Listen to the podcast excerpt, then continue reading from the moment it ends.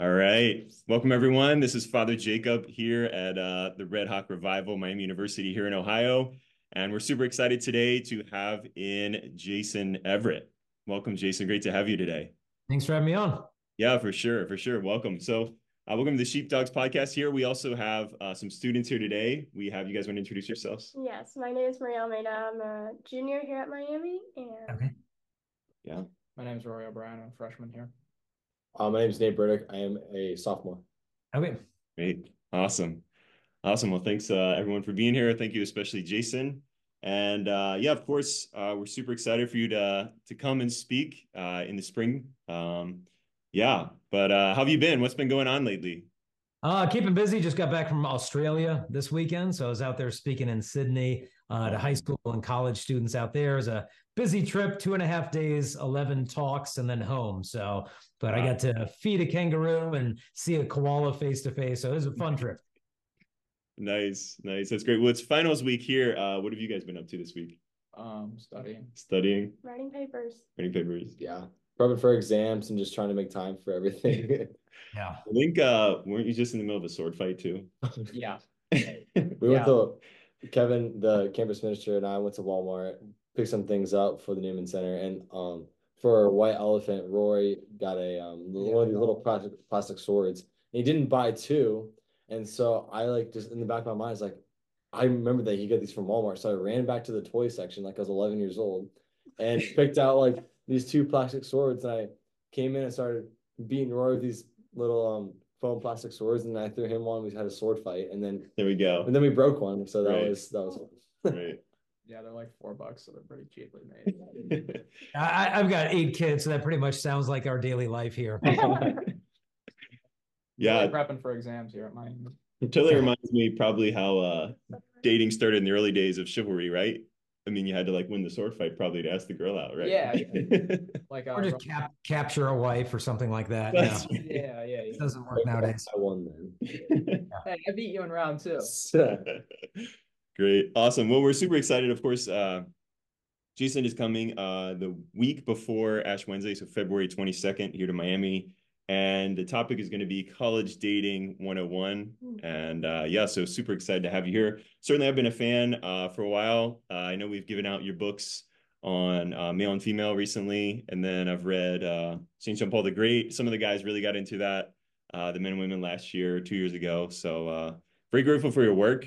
And uh, yeah, do you guys have any questions you want to get asked, Jason?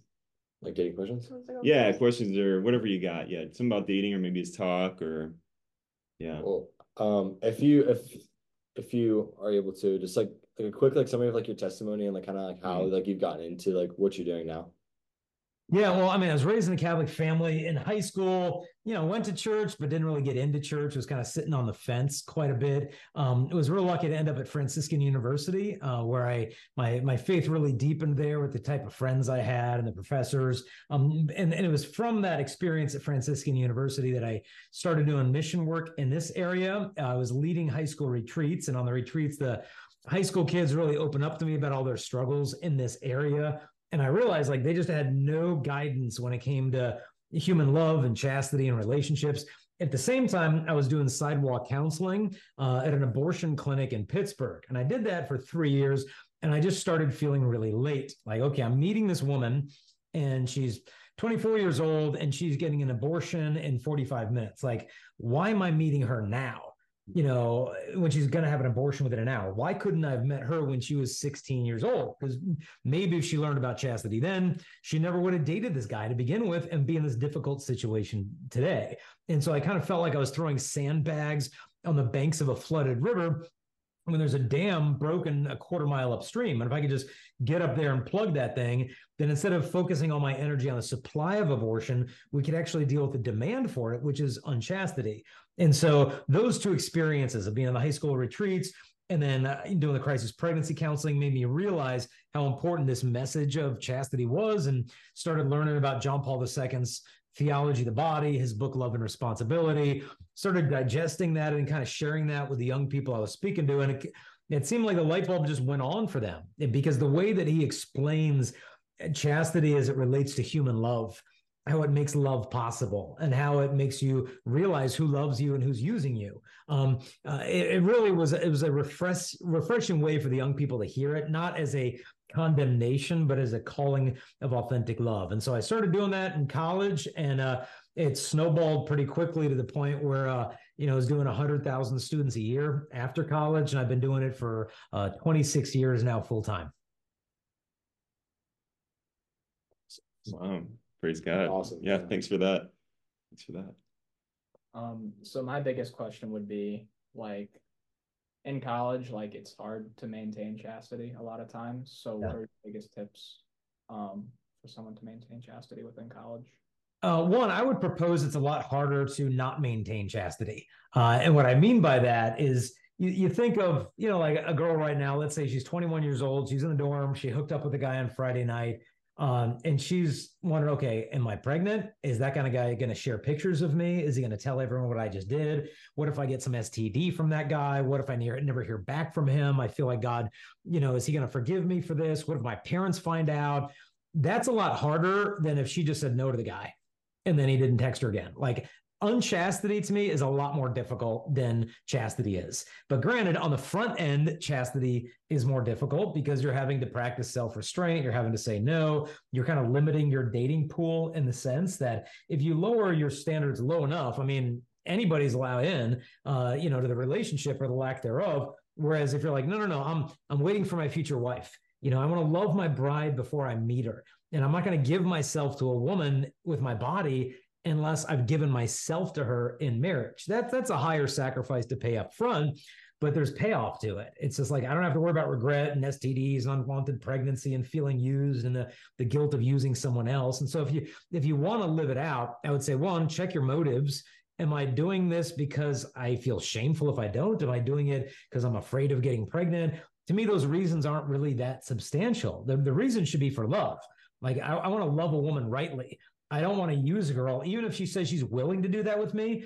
I know I'm not respecting her. I know I'm not respecting her future husband or her father or God, her father. I want to fall in love with this girl for the right reasons. I want our foundation to be built on God and on a solid friendship and real intimacy instead of the passing pleasures that might make us feel united for a half hour. But then where are we at two weeks from then? And so look at your motives. Make sure you're doing it out of love and then surround yourself with the right people. If you're surrounding yourself with guys, who are hooking up with girls and getting drunk every other weekend, you tend to see their vices and your virtues. But then if you hang out with people who are actually pursuing a life of virtue, what you will see is their virtues and your vices. And as a result, you'll make much more progress in the interior life. It's like if you're playing sports with third graders all day, you're not going to get real good.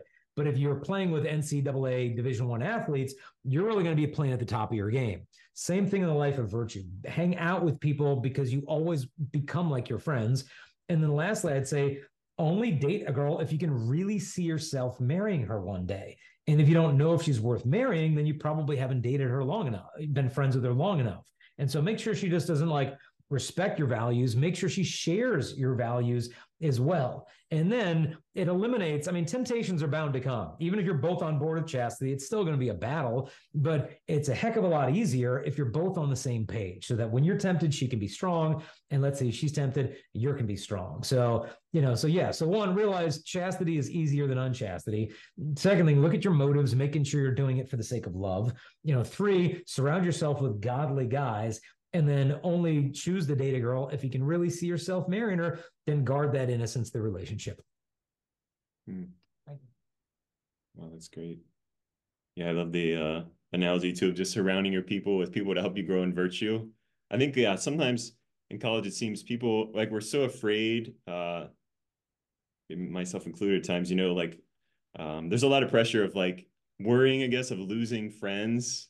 You know will i lose friends or gain friends and uh, what can you tell us to like, yeah, encourage people in that? Like how you to won't lose, you won't you won't lose a single friend, mm. not one friend. Because if they're your authentic friend, why would they leave you for you pursuing virtue? If anything, it's going to expose those who aren't your friends. That's not losing a friend. That's realizing you don't actually have one to begin with. You Mm. have might have someone that you share common social interests with.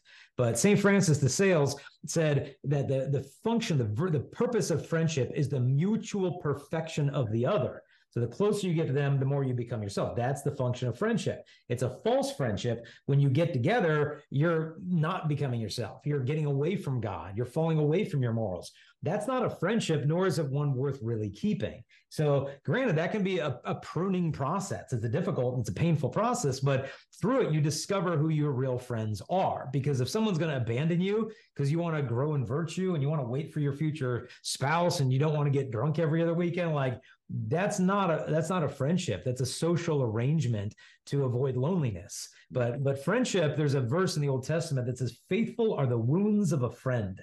And it's a peculiar verse because if someone wounds you, are they really your friend? Well, perhaps. I mean, if they're mugging you, they're you're not your friend. But if they're your surgeon, yeah, he's going to stick a knife in you. He'll cut you open. He'll take the tumor out. That's a friend.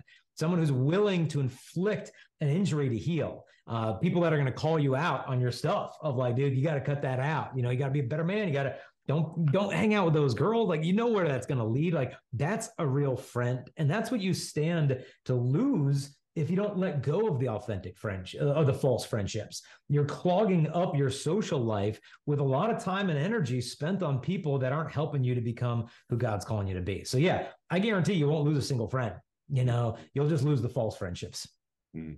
Thanks so much for that. Yeah. So good. So true. And uh Maria, how about some wisdom? Uh, Jim, I yeah. was just wondering, specifically like on relationships. Um, I was wondering, how do you think we as college students can deal with like the challenges of being in different stages of our faith journey, uh, when we get into a relationship, like both romantically or just like friendships, like Yeah, I, I would caution against missionary dating. Uh, I don't have a problem with missionary friendships. That's awesome. But once you start getting romantically involved with someone who that you're not actually content with, major red flag. Because what you got to look at is kind of like a 10 year forecast of okay, if the qualities that he has right now, if he still had all those qualities or issues or shortcomings or habits or whatever 10 years from now, you know, when you're five years into a marriage, would you be content? And if the answer is like, uh, no, you know, because he gets drunk, he looks at porn, he doesn't really pray regularly. If you wouldn't put up with in a marriage, don't put it up when you're dating. Just focus on the friendship. And if he changes, great. But the last thing you want to do is invest yourself romantically and emotionally in a relationship, kind of banking this guy's going to change. And there might be seasons of change. And I'll go on that retreat if you want me to go on it. Eh, you start dating who you thought they were or who you'll hope they'll be and you actually become blind to actually who they are. And you can make some disastrous not just dating but marriage decisions because you've invested so much of your heart and time into who you think they're going to eventually evolve into. But typically the courtship phase is when a person's on their best behavior and if their base behavior isn't frankly that impressive, don't expect things to change within marriage. So I would say avoid that missionary dating stuff. This is something I'll bring up during the talk I do there that, you know, God bless women, but like your girls are like notoriously guilty for doing this, where she's kind of like renovating the guy. It's almost like a like a home makeover TV show, right? You know, where someone falls in love with this like dilapidated home because they see the investment potential in it. And then she's thinking, oh well, you know, we'll get new curtains. And it's like, dude, if the guy was a house, he'd be like some dilapidated haunted crack house in Detroit. And she's thinking, oh, but I'll put a swimming pool out back. And, you know, no, no, no, no, no. Date who they are, marry who they are. Don't commit to people who you hope they'll be or who you thought they were. And that'll just save you unbelievable amounts of heartache.